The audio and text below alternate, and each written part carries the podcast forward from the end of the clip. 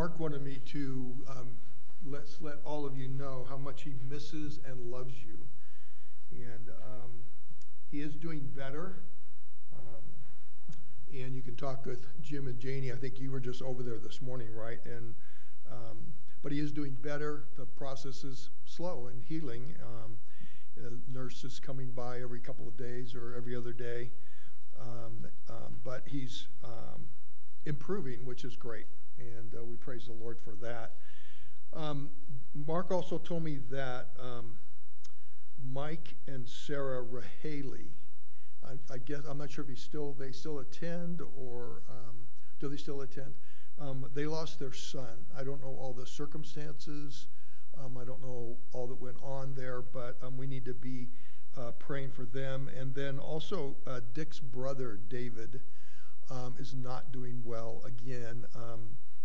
He had a stroke. Um, I think um, he's on hospice care.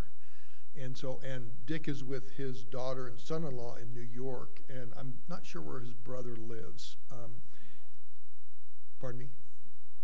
Oh, Santa Barbara. Okay. So uh, I think um, another sister, I think, is there. And so uh, we need to be praying for them. So just before we look into God's word, let's just uh, pray real quick for those uh, Father, we do thank you. Thank you for the wonderful song we just sang. Um, your word is so important. It, um, it's something that we need. It's God breathed. It's breathed out by you, written down by the men of old that you chose, and uh, they were born along by your Spirit, Peter said, as they wrote, so that when the final writings were done, um, you could say through Paul to Timothy that your word is God breathed. It comes directly from you. And so um, it's so valuable, so important for us to listen and to read and to obey and to rejoice in the many, many amazing truths in it, Father. So we pray as we look into your word today that um, you, by your Spirit, would teach us. We do pray for uh, Dick's brother David. Um, Dick asked that we pray that um, that you would take him home soon, that he would not have to suffer, um, I don't know all of his um, things that he's going through. Um, obviously, the stroke has been uh, very difficult on him, and we just pray, Father, that you give the doctors wisdom, give um, Dick's family wisdom as they need to make decisions, and we just pray, Father, that there would be um, comfort that comes from you. You're the God of all comfort. And so we pray, Father, that you would comfort him. And then for Mike and Sarah, Father, we pray, again, we don't know all the circumstances, but we pray for peace for them. We pray for comfort and encouragement. Um, we know that you're close to the brokenhearted, the psalmist said. Um, we pray, Father, they would sense your presence in a, a, supernatural way, Father, a way that only you can do by your Spirit. And so we pray for them. Again, Father, we thank you that Mark is doing better, and we ask that you would um, just continue to minister to him and Jenny. And um, we look forward um, to the time when Mark can, can rejoin us here and um, we can rejoice. Again, uh, may your healing touch be on him. Father, uh, bless your word now as we look into it, we ask um, in Jesus' name. Amen. Um, if you don't have notes, uh, they didn't have a bulletin. The paper didn't come in today, or this week, so they weren't able to run a bulletin. But there were some notes there. Hopefully, you picked them up. And um, we want to look at that. So, we're in um, the season of Advent. Um, we just lit the second candle. Um, the second candle is the candle of peace. The first one was the candle of hope. We looked at hope last week um, through Micah, where Jesus was going to be born in, in the town of Bethlehem. Um, today we're going to look at the theme of peace. And so I picked um, Isaiah chapter 9, verses 6 and 7. Last week I preached a half a verse. Uh, today I'm going to do like a verse and a half. So uh, hold on because we may be here till 3 or so. I don't know. I'm just, just kidding. Um, so we're going to look at, um, I title it Peace on Earth, Goodwill uh, Towards Men. Um, the biblical Christmas story begins several hundred years before that night in Bethlehem.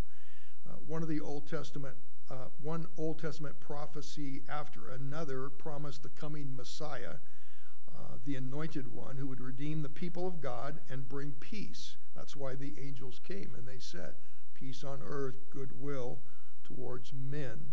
The centerpiece of the Christmas prophecies is this Isaiah 9 6. I know you're very familiar with that. Um, it was written nearly 600 years before uh, Jesus was born. Amazing.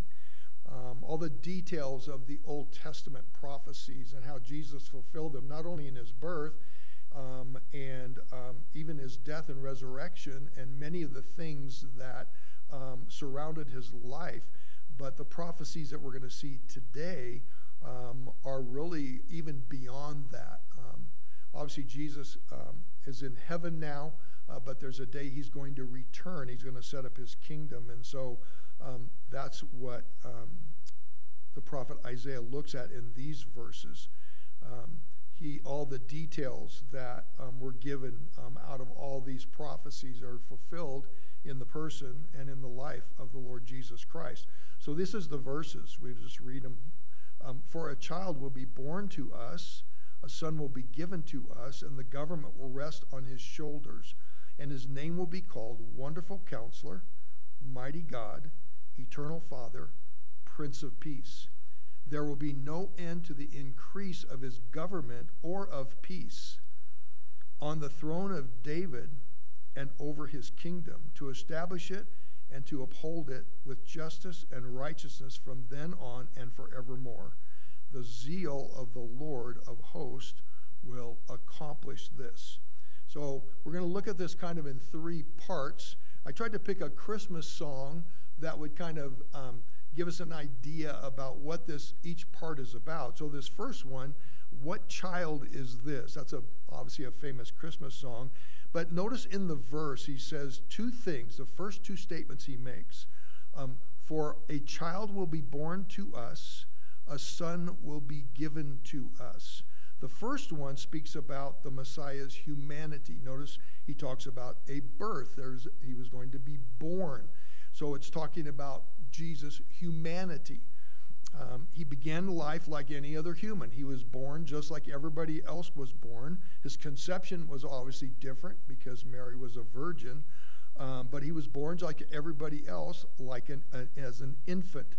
Um, the New Testament describes uh, Christ's humanity. We're all very familiar with the things that the New Testament says about Jesus growing up. He grew up just like every other child grew up. He had the same growth spurts. Um, you know, he enjoyed eating and he enjoyed playing and all those kinds of things. So to show his humanity, he had a normal growth, and you can look at Luke 2:52, and he had the, all the physical needs um, that every human being has. He was thirsty, he was hungry, he was tired, he slept, all those different kinds of things to show his humanity. Um, we also know that Christ experienced every temptation that was common to humanity. So he was tempted just like we. That's what the scripture says. The difference is that he never sinned. Jesus never fell to temptation. The, the temptation that we see the most is when he was tempted by Satan and we see those temptations. And he always answered Satan's temptations with quoting the scriptures. And that's what we should be doing too, is that we think of the scriptures when we're tempted to do something, we think of the truth of the scriptures, and that's how we get out of that temptation. So Jesus, not only did he not sin, he could not sin. That's called his impeccability. That's, that's not in your notes. That's free. That won't cost you anything but if you want to write that down. So his impeccability is that not only he could be tempted, but he could not sin because he's the God man. Um, his deity would override any human thing, and he didn't have a sin nature. That's another part of his um, virgin birth. He didn't have a sin nature, but he was tempted just like we. He, he felt everything kind of things that we felt disappointment, all those kinds of different things. Um, he, he would feel things that we felt. He would hurt like we hurt. Um, he wept like we like wept over Lazarus. Remember that. Um, and in his death, he even felt the weight of sin um, as he took our sins on himself. And Isaiah 53, we're probably really familiar with that. But let me just read a little bit of that because it really shows how Jesus took our sin and our iniquities. So Isaiah says this Who has believed our message? and to whom has the arm of the Lord been revealed? For he grew up before him like a tender shoot and like a root out of a parched ground. Notice he grew up. That shows his humanity. He had no stately form or majesty that we should look upon him, nor appearance that we should be attracted to him. He was despised and forsaken of men, a man of sorrows, acquainted with grief, and like the one whom men hide their face, he was despised, and we did not esteem him. Surely our griefs and our and he himself bore, and our sorrows he carried. Yet we ourselves esteemed him stricken, smitten of God, and afflicted. But he was pierced through for our transgressions. He was crushed for our iniquities. The chastising for our well being fell upon him, and so on. So we see that he felt even beyond what we feel about our sins. He carried not only our sins, but the sins of the whole world. So we see that this first part, what child is this? Is that he was a human being. He was born just every other human being was born. But he was also the Son of God. So Isaiah says it this way For a child will be born to us, and then he says, and a son will be given to us. That phrase there speaks of Messiah's pre existent deity. In other words, Jesus is his human name, but, but who Jesus is in his deity existed before Bethlehem. He existed as far as long as God has existed, which is forever. There's no beginning or end to God. So he says that Isaiah says a son will be given. Remind me of John 3:16, for God so loved the world that he what? Gave his only begotten son. God gave us his son in eternity past when the Trinity was deciding what was going to happen. The Son, the second person of the Godhead, he is the one who volunteered to die, to take our place, and to die for our sins. Before he was given uh, as Israel's Messiah and our Savior, he came as the Son of God, God in a human body, to conquer sin and death forever. He's the perfect Son of God. He's the promise of the ages. He's the Holy One. He's the light of the world. He's the bread of life. All these names throughout the New Testament and the Old Testament we see. He's the great shepherd. And in this context, he's the soon and coming king of Israel. Um, it, it, during this time when Isaiah wrote, Israel was in disobedience. Um, they were afraid of Assyria. They didn't even know, but in the near future from when Isaiah wrote, Babylon would take them into captivity. That is Judah, the southern tribe. Um, and so um, what Isaiah is talking about here is that some distant future that the Messiah was going to come and then he's going to come and set up a kingdom. So we see what child is this? First, we see that he's the Son of Man or he has humanity, and then he's also the Son of God. Secondly, he shall reign forever and ever. The next thing that Isaiah says is, and the government, his government, will rest on his shoulder and his name will be called Wonderful Counselor, etc. So, this first thing, the government will rest on his shoulders, looks beyond obviously the first Christmas that, um, that we saw in Micah chapter 2 when he was born in Bethlehem, looking into the distant future, the prophetic future, they call it, when Christ would reign over a literal earthly thousand year kingdom that encompasses all the kingdoms and governments of the world. And you can see in, in uh, Zechariah and also in Daniel. I'll read you the Daniel passage. Uh, it's just one verse. In the days of those kings, the God of heaven will set up a kingdom which will never be destroyed. That kingdom will be, be left for another people. It will crush and put an end to all these kingdoms, but it itself will endure forever. You can see in Revelations chapter 20, talking about the kingdom that is a thousand years. Jesus is going to come in his second coming, and he's going to come to the earth, and he's going to set up a kingdom for a thousand years. That's what Revelations chapter 20 tells us.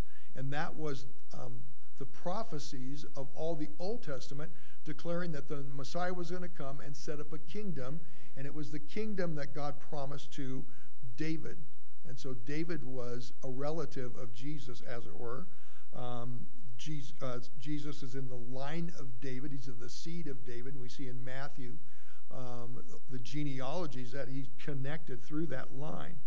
So In that day, the government of the whole world will rest on his shoulders. During that thousand year reign, uh, will rest on the shoulders of Jesus because he's going to be reigning. And he will reign as sovereign over the worldwide kingdom of righteousness and peace. It's amazing how many times peace is related to this kingdom. The Hebrew word for government means dominion or power or sovereignty through legal authority. Israel's Savior is to be a sovereign king who would rule on David's throne. Again, I put some verses there, and you can look at those later. Isaiah continues the thought in verse 7 that the Messiah's government and its peace, again, there's that word, peace, will never end. He will rule with fairness and justice from the throne on his, um, of his ancestor David for all eternity. The idea of government on his shoulders pictures royal authority. You know, when a king would wear a robe, that was a picture of the royal authority that a king has. Well, the government on Jesus' shoulders, as it were, pictures his royal authority. He's the king of that government, he's the king of the millennial kingdom. Hope, deliverance, and peace for God's people was established when Jesus died on the cross. Now he is seated at the right hand of the throne of God, Hebrews 2. The highest government in all creation with power to exercise absolute dominion over every being in heaven and on earth is on his shoulders for all of eternity. For he truly is what Revelation says about him King of kings and Lord of lords. So the first thing we see, what child is this? We see that he was both human and he was God. He was the God man. The second thing we see is that he will reign forever um, because he's the King of kings and the government will be on his shoulder. He will be in charge, he will rule. And then, thirdly, we're going to see something about the character of this one that Isaiah was talking about. And I just entitled this section, O come, O come, Emmanuel. In Old Testament times, a name stood for a person's reputation, their fame, and their character. The word translated name in the Hebrew means a mark or a brand.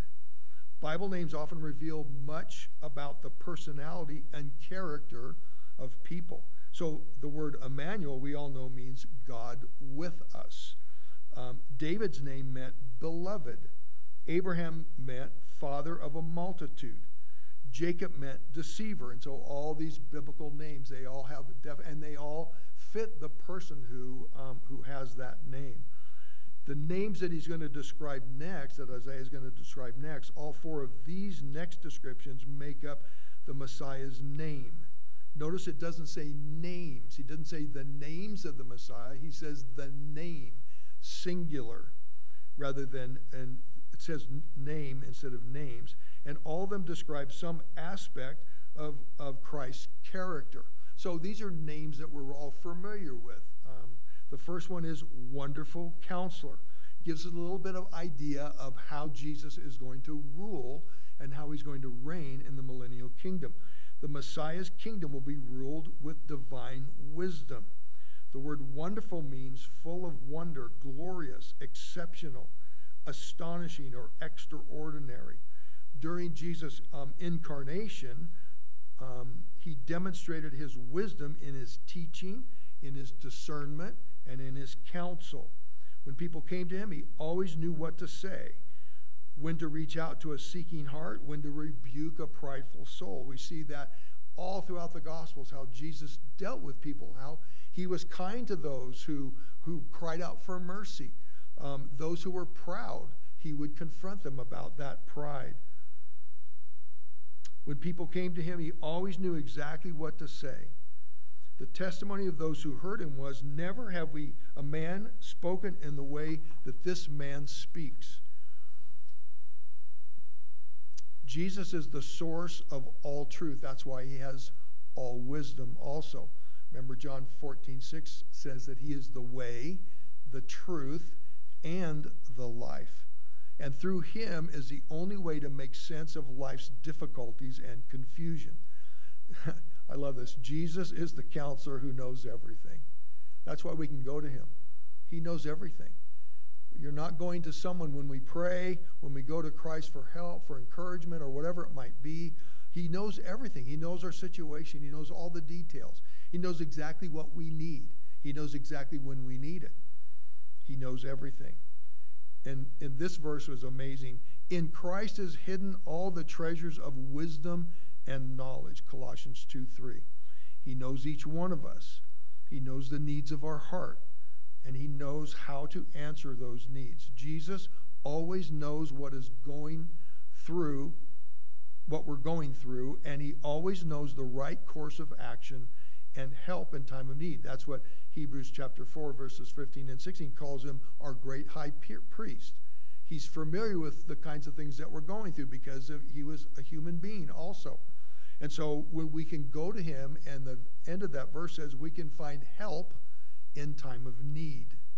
So Jesus is the great counselor.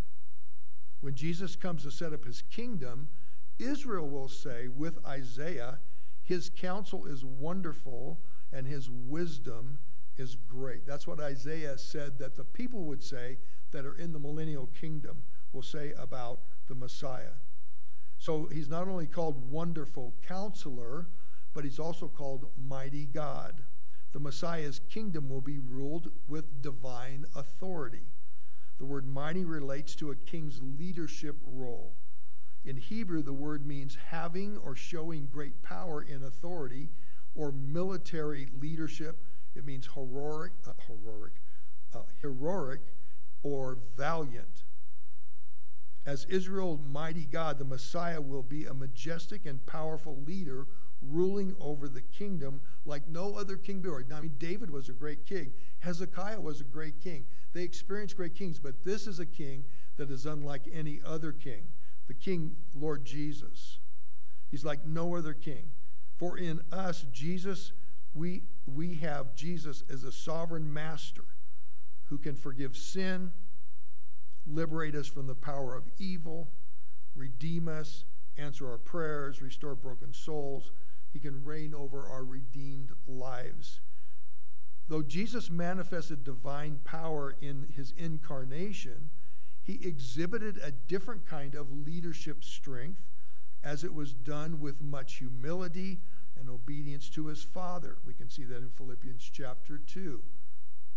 And he took on the role and attitude of a servant. He said, I came not to be served, but to serve and to pay and die a ransom for many. He was a servant leader. This mighty God aspect of him as described in Isaiah's prophecy, will be more fully on display at his second coming. He deals with, when he comes in his second coming, he deals with all the rebellion on the earth. And then everybody that goes into the millennial kingdom are people that are saved. Everybody else, um, at the judgment of the nations or the judgment of the sheep and the goats in Matthew 24, all those that are on his left, we're not talking about um, politics here, by the way. Um, all those that are on his left that don't believe in him, they go to hell immediately. Everybody else go into the kingdom. So everybody that goes into the millennial kingdom are people that are saved. And by the way, not only will people that are alive that make it the tribulation go into the kingdom, but God's going to raise up all the Old Testament saints, give them resurrected bodies, and they all go into the millennium because that's what God always promised them. He promised them land and a king. And so they're going to experience those promises from the Old Testament when they go in. And we're going to be there too with raised bodies, with resurrected bodies. It's going to be an amazing time when there's going to be people with natural bodies that made it through the tribulation, that believed in Christ during that time. They go in, and then all of us who are Christians we went in the rapture, we have a resurrected body, then God's going to resurrect all the Old Testament saints. So there's going to be resurrected people in the millennium, and there's going to be natural people in the millennium. It's going to be an amazing, amazing time. So he's also called Eternal Father. The Messiah's kingdom will be ruled by a compassionate father slash shepherd. The Hebrew phrase translated eternal father could be translated literally Father of eternity. Now, this is important. This is not a statement about the Trinity saying Jesus and the Father are one and the same, because they're not. Now, they're one in a lot of ways. They share the same nature, but we know that as hard as it is for us to understand, that God is three and yet He's one. He's three persons sharing the same nature. And so Jesus and the Father and the Spirit are different persons, but they all share the same attributes. They all share the same characteristics. They all share the same deity. So it's not talking here to say that Jesus and the Father are the same person. What it's saying here is that the way that Jesus is going to rule is like a father would rule. So this is not a statement about the Trinity saying Jesus and the Father are one and the same. The revelation concerning the Trinity in Isaiah's time had not been fully developed. So they didn't know a lot about the Trinity. There's not a lot about the, in the Old Testament about the Trinity. Um, you don't see the Father and the Son. You see God and you see the Spirit, but you don't see a lot about the person that we call the Son. There's, there's indications about who he, who's there and who he is.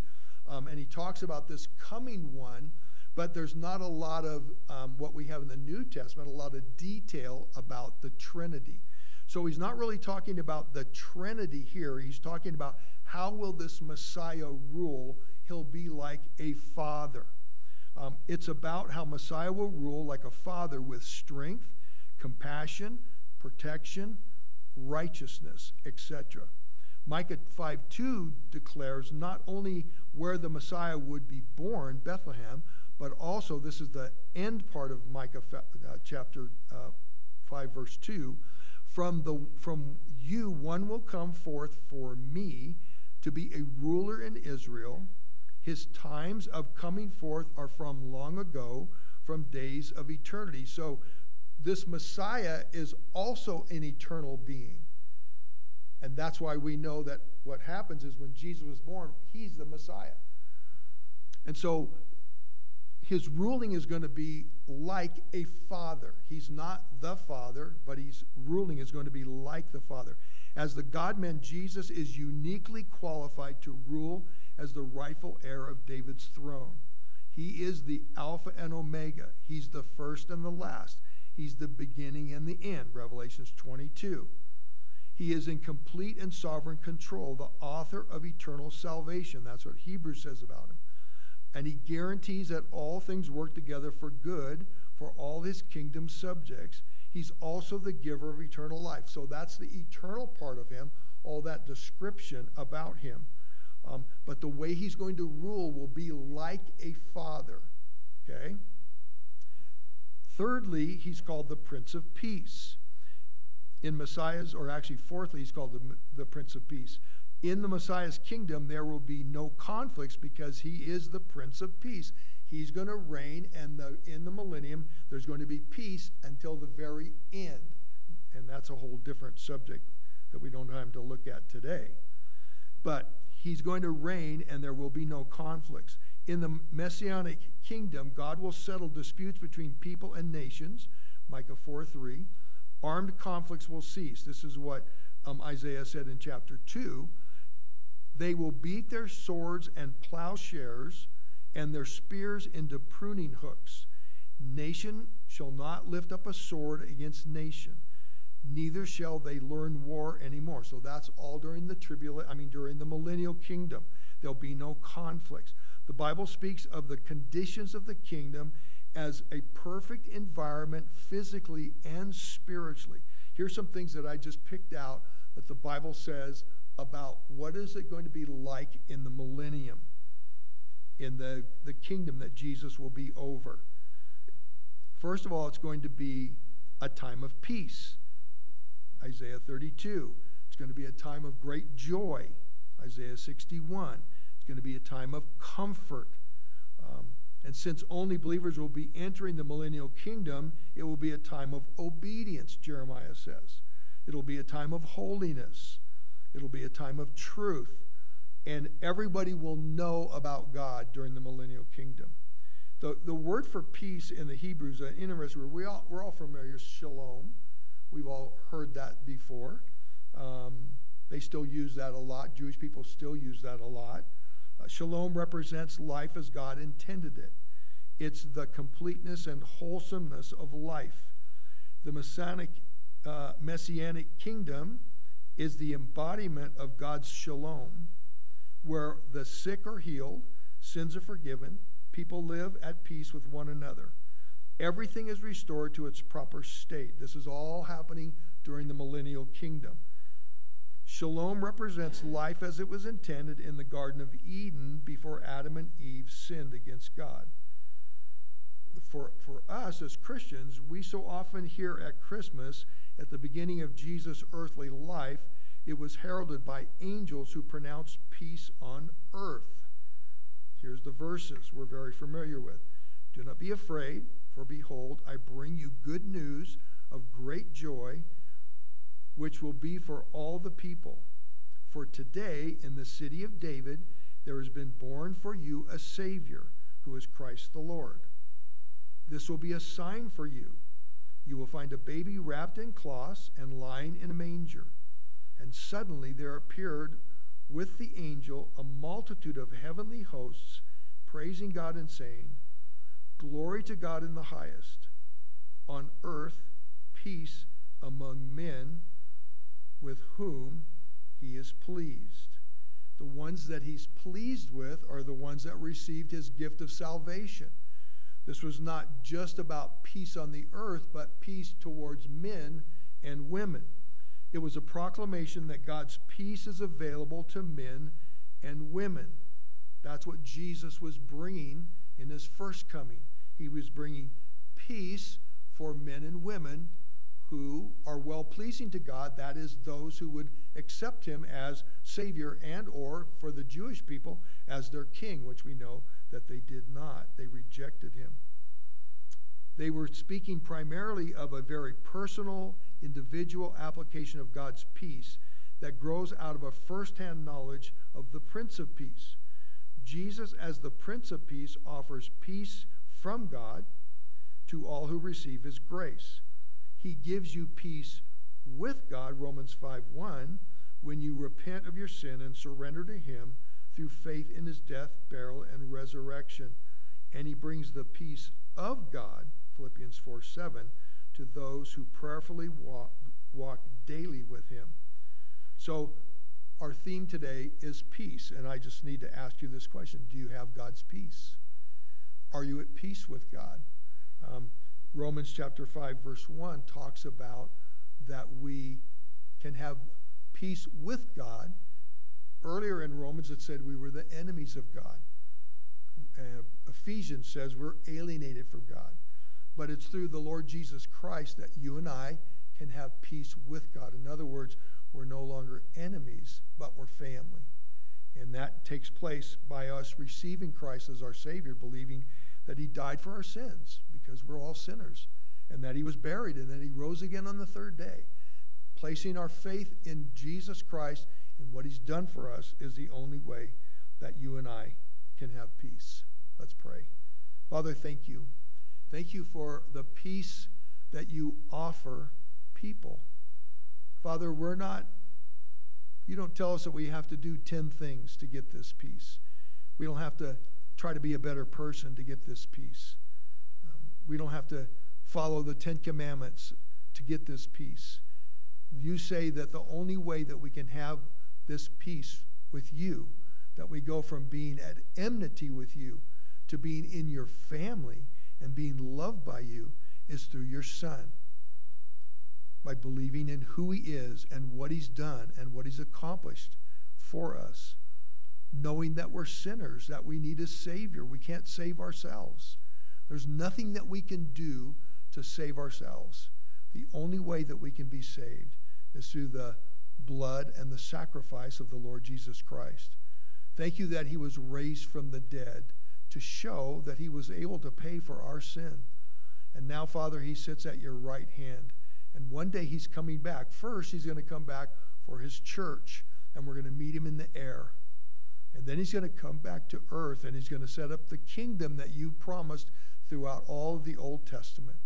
He is the wonderful counselor, He's the mighty God, He is the eternal Father, and He is the Prince of Peace. Thank you for the Lord Jesus. We praise you now in His wonderful name. Amen.